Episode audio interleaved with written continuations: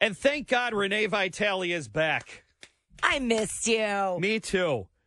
God, I, I, I I've got to tell you, I got so sick of the sound of my own voice about three minutes in. Stop it. And it's a big news day, so uh, Oh, it- there's stuff going on today, huh? a little something. Coming up, we're going to be talking about your favorite candle flavor. No. Um, so, of course, the uh, midnight uh, strike deadline came and went. The UAW and the big three um, obviously have not reached a contract deal.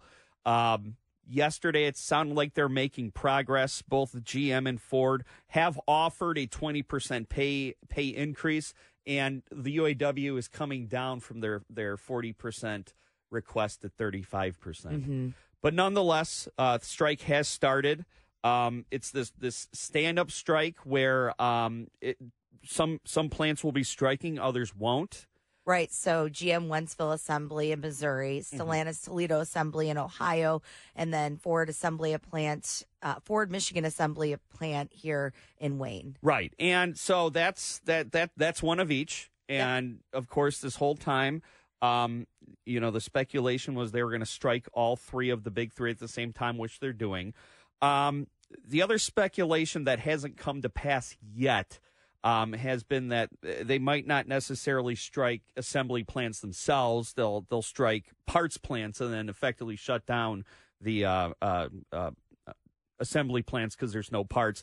Um, that doesn't seem to be the case yet. Maybe that's something they do later on down the line when they want to ratchet up the pressure. Right. So it means for the rest of the workers, they continue working just with an expired contract. Yeah, and yeah, Shawn Fain has been very, very clear. He's saying this is not an extension because I guess that's what they used to do in the past. They used to extend it hour by hour. They used to extend it day by day until they um, got a new contract. Uh, he has made it uh, very clear that this is an expired contract, and, and the fact that uh, you know Shawn Fain kind of zigged when everyone thought he he was going to zag makes sense because he's he's also said implicitly that this stand up rolling strike uh, strategy was implicitly meant to keep the big three kind of off balance and and confused. Right. You brought up an interesting point with the stand up strike. Is it going to make this go on longer? Right. And I'm so curious to see how how, how this this works out because um you know the, the normal playbook is you pick one company and you strike against them. Right. Um We've never seen this before. yeah, and so this one kind of feels like it's ripping off a band-aid slowly Mm-hmm. uh, instead of fast with the op- with the option to make that uh, band-aid rip a little more painful as Right. it goes on. Right. So we'll see. Um, I, I mean, f- we're five hours in. The uh, pictures on Local 4, um, there are robust picket lines, uh, both Toledo and Wayne. Yeah, about a couple hundred people, it looked like. Yeah, and uh, they're picketing 24 hours, and here we are. This is where everyone thought we were going to be headed, and I'm not sure when. I'm sure that uh, the big three will uh, send the UAW new um, contract proposals. Um, I believe that they were negotiating. All three uh, companies for the first time were at Solidarity House. Uh, negotiating last night up until midnight, and I'm I'm I, I, I'm sure I'm sure those are going on. It's going to be an interesting day today. See how this plays out. Day one. Yep, day one of question mark, Right. and uh, the Teamsters Union, the the one made infamous by Jimmy Hoffa, they are standing with the UAW. Uh, they will not deliver Ford, GM, or Stellantis vehicles during the strike, so that might give the UAW um, a little bit more leverage. Mm-hmm. Um, and we are finally hearing uh, when people can get these new COVID booster shots that were approved earlier this week. Yep. Now that they've been approved by the FDA, major pharmacy chains are starting to schedule patients for the vaccines. The shots are approved for almost all Americans over the age of six months. CVS said that the new shots are now available at some pharmacies. All locations are expected to have the vaccines in stock by early next week. Walgreens said patients can begin scheduling vaccine appointments now. Uh, administration of the vaccines will begin Monday for all stores. However, Walgreens said some stores may begin offering the vaccine prior to Monday as inventory arrives at its locations. Yeah, and I don't see there being a long wait for these like the first time it came out. People aren't as as freaked out about COVID, and also, um, people are going to have to pay out of their pocket if they if they're not covered by insurance. Which will change things up for sure. so I think if you want a COVID shot, you can get a COVID shot. There you go. Uh, yesterday, NASA released a 33 page report on UFOs that it's been working on for over a year. And the report reveals nothing really. This I, I can't believe so much time was spent on this in the news yesterday. Well, here's here's the other thing. If if there's nothing to report other than they have appointed someone uh, to be head of UFO research, but their identity is secret, Uh, right. Which I kind of like that from a showmanship angle, and essentially they said, "Oh, we need more science behind this." What do you need 33 pages for to write write that? Well, did you hear why they they are not telling you who this person is? Because um, they're afraid the men in black are going to go after them. I don't know. they said to protect the person from being hassled by people with strong feelings about UFOs. Yeah, well, I mean that's astute, but yeah, I mean, I I don't know. Like, like there, the headlines were all over the place. NASA has released its report on UFOs or UAPs, unidentified anomalous phenomena. I'm going to keep calling them UFOs. Yeah, right. Anonymous. Uh, I can't even get the word out. Right, UFOs. Keep There it simple. Right. At least in Mexico, now they held. They held a hearing on, on, on aliens earlier this week, and they brought on some journalists, and he brought in a couple of mum- mummified bodies that he claimed to be a th- 1,000 year old alien corpses they found near Peru. I, I don't know. Renee, to me, the bodies kind of look like uh, they built a statue of Yoda out of sand. I, this looked like the cheap clearance stuff that you could buy at Spirit Halloween for decoration. Right. The reason I'm skeptical of this is because these things look like what we imagine aliens to look like. I would think real aliens would look nothing like we expect. Like a real alien's probably an amoeba. Uh, yeah, it's probably nothing like yeah, the big eyes, the skinny little bodies, the Right. long arms, and these look like they were made out of paper mache or something. I don't know. Now, now in the past, you know, in the past, th- there have been claims that that you know these mummified corpses have been ancient alien bodies, but every time they've done every time they've done um, testing, it turned out to be human bodies. usually young children, mummified thou- children. yeah, yeah. so that's creepy. right. But yeah, if if you have not seen it, maybe I'll post a picture of this on our Twitter at WJR Radio. Those al- those aren't aliens. no, no, this was somebody's art project or something. He went to his kid's fourth grade class, and they were Yep. learning paper mache. He Exactly. said, "Hey, I got a big hearing next week. You got to come up with something." Uh, real quick, we're up against it, but uh, you know, you and I were talking. We need to start a segment called DCMZ. You know, all the hot goss in the world of, of politics. Uh, yesterday, um, the shoe we were waiting to drop dropped. Hunter Biden's been indicted by special counsel David Weiss for lying about drug use on a federal background check form to purchase a firearm. Uh, if you remember back in July, they had a plea deal and it literally fell apart um, in court because they couldn't uh, agree. Both Hunter Biden's legal team and uh, prosecutors couldn't agree on on terms of the plea deal and what they're immune from. And yesterday, it sounded like things got loud with House Speaker Kevin McCarthy with a closed door meeting he said with uh, some members of the House GOP. He was heard yelling, if you want to file a motion to vacate or, you know, start removing him, then file the bleeping motion. Oh, good, good self editing. Yeah, thank you. Uh, McCarthy is allegedly he's fed up with members of the Freedom Caucus. They're the far right contingent in the House of Reps. Members Matt Gaetz, Marjorie Taylor Greene, Lauren Boebert, and a number of others. They're holding up pa- uh, passing of a defense funding uh, bill until more of their demands regarding the spending bill are met. And of course, Democrats and moderate Republicans are trying to pass that defense funding bill as part of the overall spending bill, which, if it's not passed by the end of the month, it's going to cause the government shutdown. Right. Now, McCarthy and the Freedom Caucus, uh, they, they they're at odds a lot because they kind of have him over the barrel. Back when um, he was trying to become Speaker of the House, they were holding up the voting process by not voting him in, um, and they finally voted him in after uh, he agreed to a stipulation that it only takes one person to bring about a vote to remove him from the speakership, and so they've been kind of holding him hostage since then.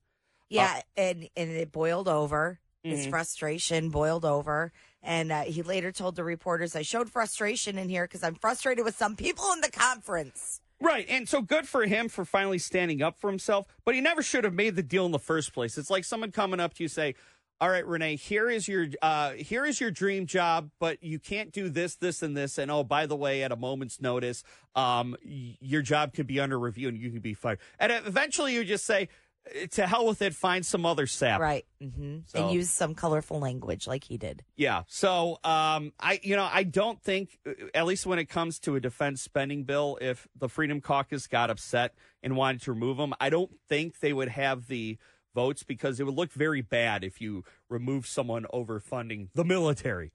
That That's not a good look. No, it's a bad look, especially if you're, uh, you know, the party that's supposed to be big supporters of them. Uh, we're a little bit late. Surprise, surprise. It's first thing with Mike Parsons, Renee Vitale on WJR. With Renee Vitale, and uh, to no one's surprise, the midnight deadline to reach a deal between the UAW and a big three. Uh, I'm sorry, I like some fly just flew at Renee's face. On the eighth floor. How did a fly get in here? I'm trying to read the news, Mr. Fly. It's not your fault.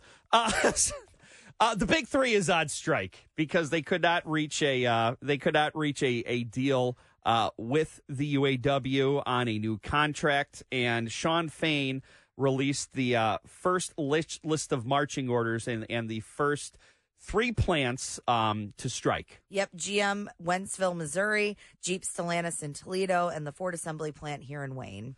So and uh, you know, like uh, like I said at the beginning of the show, it's it's it's not the strategy everyone thought they were going to. In part, they thought they were going to um, um, strike at parts plants uh, at first to kind of effectively shut down the other plants. But uh, this this is just the opening gambit. This is a new thing. He's calling a stand up strike, where um, certain plants will strike, others won't, and then that gives the UAW uh, that gives the UAW um, the option to ratchet up the pressure and give them more leverage if the negotiations are not going the way they want. So it does mean that the the other workers do remain working. Yes. Um, it just means that they are working without a contract right now and can be called to strike at any moment. Yeah, and it's uh, it is designed to keep the uh, the big three um, guessing and and kind of off kilter. Right. Uh, we're finding out what convicted murderer Danelo Cavalcante was planning on doing after he escaped from a Philadelphia area prison, leading police on a manhunt for two weeks. Turns out his plan was to carjack someone, which I think he succeeded a couple times. Did he steal a, like a dairy truck or yeah, something? it was a dairy van.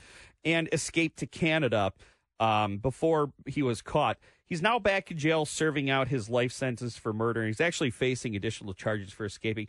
Does escaping to Canada actually work? I don't know how that's possible because if they ask for your documentation like they do at the tunnel, Right. uh, how are you going to cross? Right there, that puts a stop to it. Well, and it's been a while since I've been 19 going over to Windsor, but I do remember it was a lot easier to get into Canada than it was to get back into the United States. There's that. They said, uh, you, you know, you, you show up at the Canadian border. Where are you going? Okay, have fun. And then you- Street. Yeah, right. exactly. and then you, you you like you're you're trying to get back in. You have every single piece of documentation, and they still put you in the interrogation room. Yeah, what were you doing? Yeah. What are you doing? Roulette Street. Poutine. Oh. Oh. How many bombs you have in your trunk? None, sir. Just Jaeger bombs consumed. Right. All the Jaeger bombs are currently working their way through my liver. Right. Um, but here, the other thing is, the United States has a pretty good relationship with Canada. If once Cavalcante was caught in Canada, wouldn't it be very easy for them to extradite him back here? yeah, I don't know what his thought process was on this one. Well, I, I, guess maybe when you're uh, when, when you've escaped prison and you're on the run for, from authorities, it's kind of just uh, you're, you're you're you're kind of probably just improvising off the top of your head. And the hero who actually helped bring Cavalcante down uh, is becoming somewhat of a celebrity. Yeah, Yoda, the dog who took him down, has ties to Metro Detroit.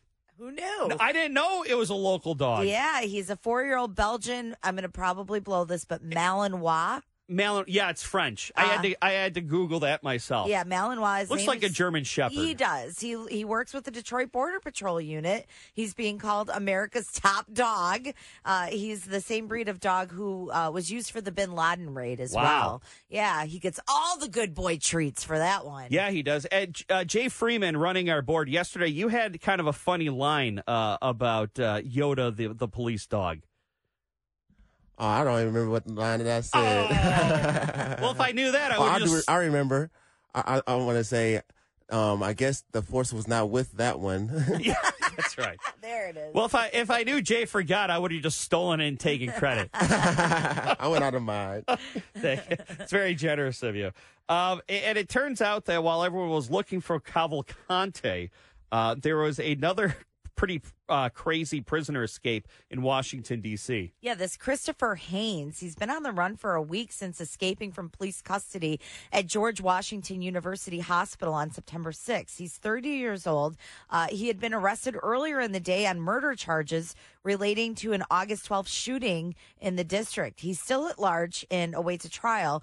Now, the contrast between the two manhunts has been stark. You know, while we were all watching Cavalcante, Right. Haynes is basically dropped off the map. Police were able to provide an image last week of him wearing a black T-shirt and gray briefs.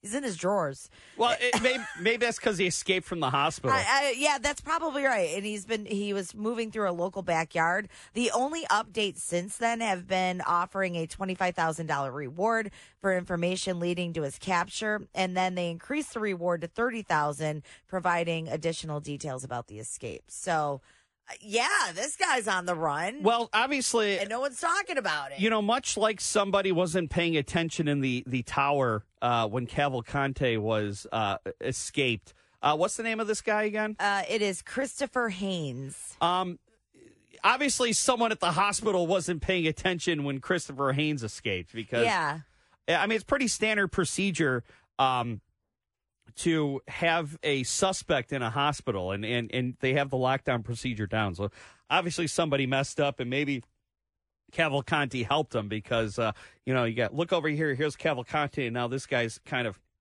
secretly uh, escaping well, without saying detection. The Cavalcante is so much more dramatic with the crab walk and all that other stuff, and this guy just kind of escaped, maybe with his booty hanging out in a hospital gown. Right. I mean, you, you want to. At least, he, hopefully, he's got some pants by now. Right. Uh, Renee, you sent me a. You know, this is one of those fun little stories. It's a Friday. You know, it's it's been very heavy news today. Let's lighten it up. Yeah, and the the secret of radio people is we do not want to do heavy news on Friday. don't. We're just we're we're just like you. We want to phone it in and have an easy day. But this story really spoke to me because it reminded me of some uh, uh, entrepreneurial ideas that I've had in the past. Who knew? Yeah. Uh, there's a British company called Yell that's an online directory similar to the phone book, and they're in the process of developing a perfume that smells like the Yellow Pages. They say it's a timeless and familiar scent, and it's been created to transport the mind and the senses back to the past when we used to experience the joy of carrying around a five pound phone book.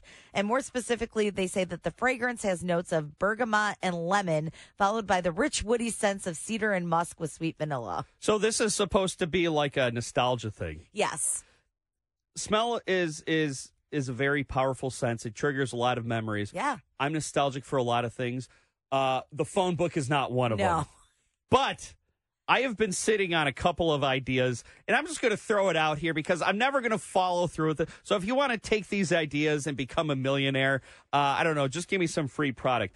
I have always had a, two ideas for scented candles that could could maybe translate over to, to perfume. And what is that? First one, Target. It smells like Starbucks and popcorn.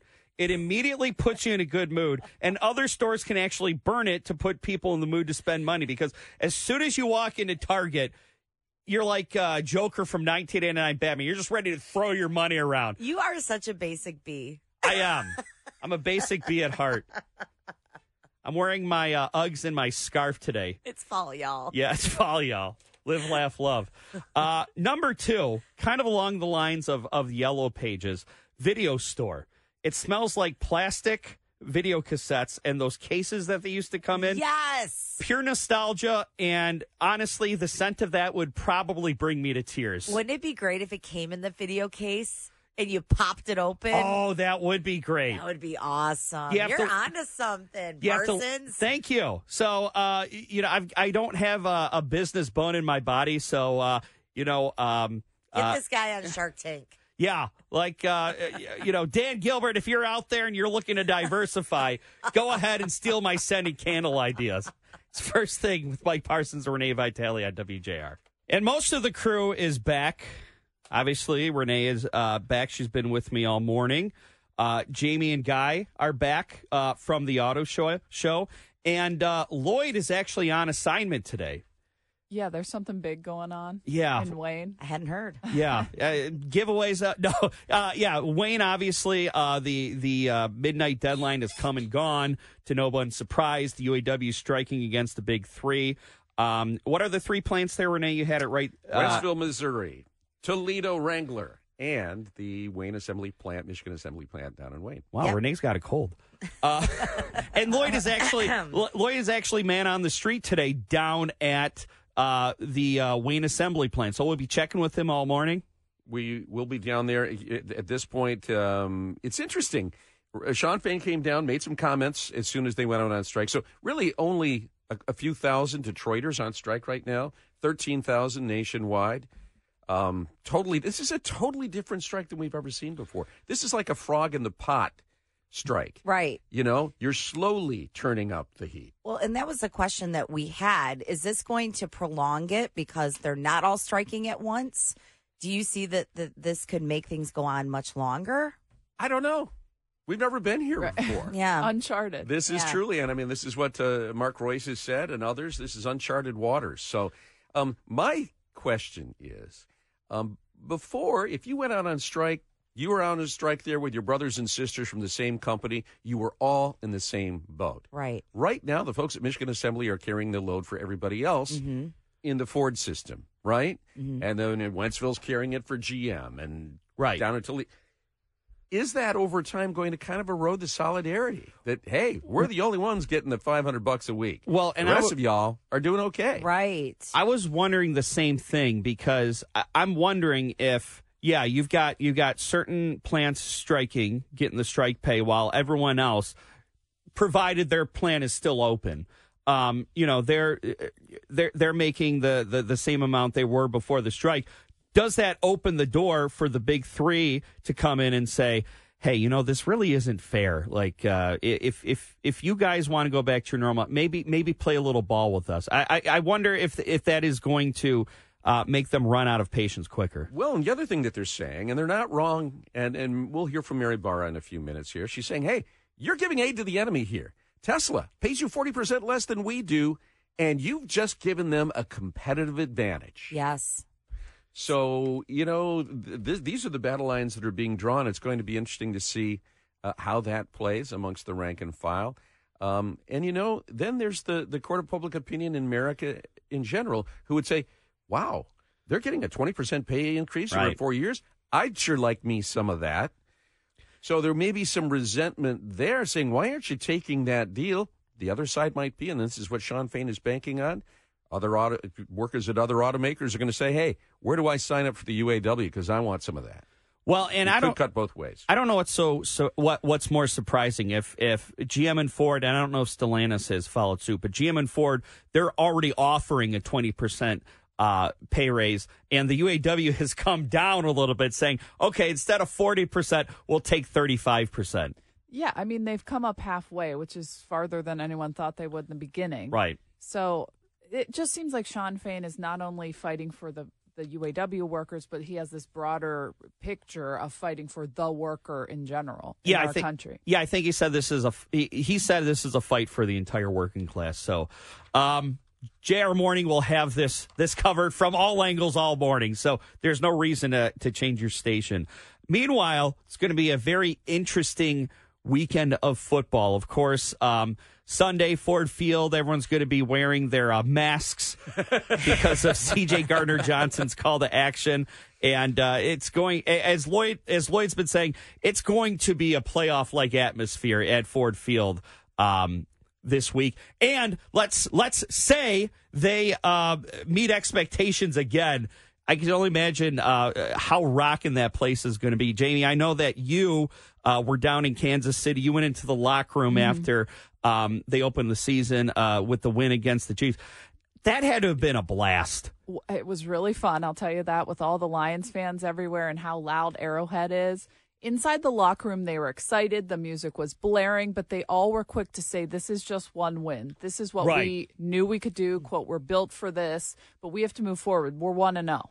And those are the two things you kept hearing. That's one, and we're built for this, which I think shows um, Dan Campbell the way he's able to not only you know get the culture change and everyone on the same page but but the messaging that he's been able to drill into his players heads 100% culture mm-hmm.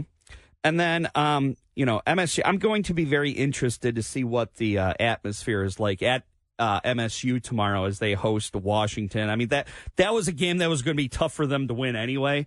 Uh, you got Michael Penix Jr., who who might be a Heisman uh, finalist this year, uh, but of course you've got that you've got that dark cloud hanging over East Lansing, and I, I'm just wondering what the crowd is going to be like tomorrow. I'd have to imagine a little subdued, right?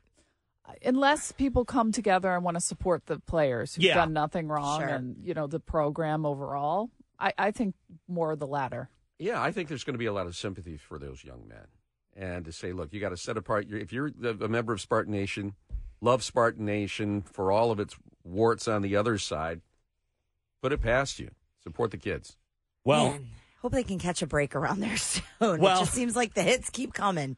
Well, what better way to start moving on, and what a better way to catch a break than upsetting, uh, I think Washington's number eight, uh, upsetting the number eight uh, uh team in the country, which is a uh, you know it, it is a tall ask, but nothing's impossible. So we'll see. And yeah, I don't I don't think there'd be any animosity towards the players. I, I just thought maybe the it, it might be kind of dirge like. So we'll see. I'll be tuning in, and uh, it's at Michigan's last game without Jim Harbaugh. So uh, all that and more coming up on JR Morning. And search First Thing WJR wherever you find your podcast. It's First Thing with Mike Parsons and Renee Vitale. Michigan Secretary of State Jocelyn Benson put calls to keep Donald Trump off the ballot in Michigan to rest after an op-ed in the Was- in Washington where she says she will not do so without a ruling from the Supreme Court. Secretary Benson discusses the topic with Kevin Dietz on All Talk. Welcome back to the show. Michigan Secretary of State Jocelyn Benson, a Democrat, has stated that former President Donald Trump will be included on the state's primary ballot in February 2024 unless a court decision intervenes. This announcement comes in response to activist Robert Davis' request to declare Trump ineligible due to allegations of insurrection related to the events of January 6, 2021. The Michigan Bureau of Elections determined that state law does not explicitly grant Benson the authority to make eligibility decisions for candidates. The decision anticipated to lead to some legal challenges, so this could go on. Uh, Jocelyn Benson, in a Washington Post column, argued that the courts, particularly the Supreme Court, are the proper venue to determine a candidate's eligibility under the Constitution. And she emphasized the importance of allowing voters and political parties the freedom to choose their preferred candidate. And joining us now is Michigan Secretary of State Jocelyn Benson. Good morning. Hi, good morning. How are you doing? I'm doing great. Thanks for being with us today. Um, can you explain the, the, request from Robert Davis and, and the reasons given uh, to want to take Donald Trump off the ballot in Michigan, and then what kind of went into this decision making process? Sure. I mean, first I'll say, as Secretary of State, my job is to follow the law and uphold the Constitution and protect democracy. And this determination that I talked about in the Washington Post yesterday was not directly related to any request our office has received, although the Bureau of Elections has responded to those requests.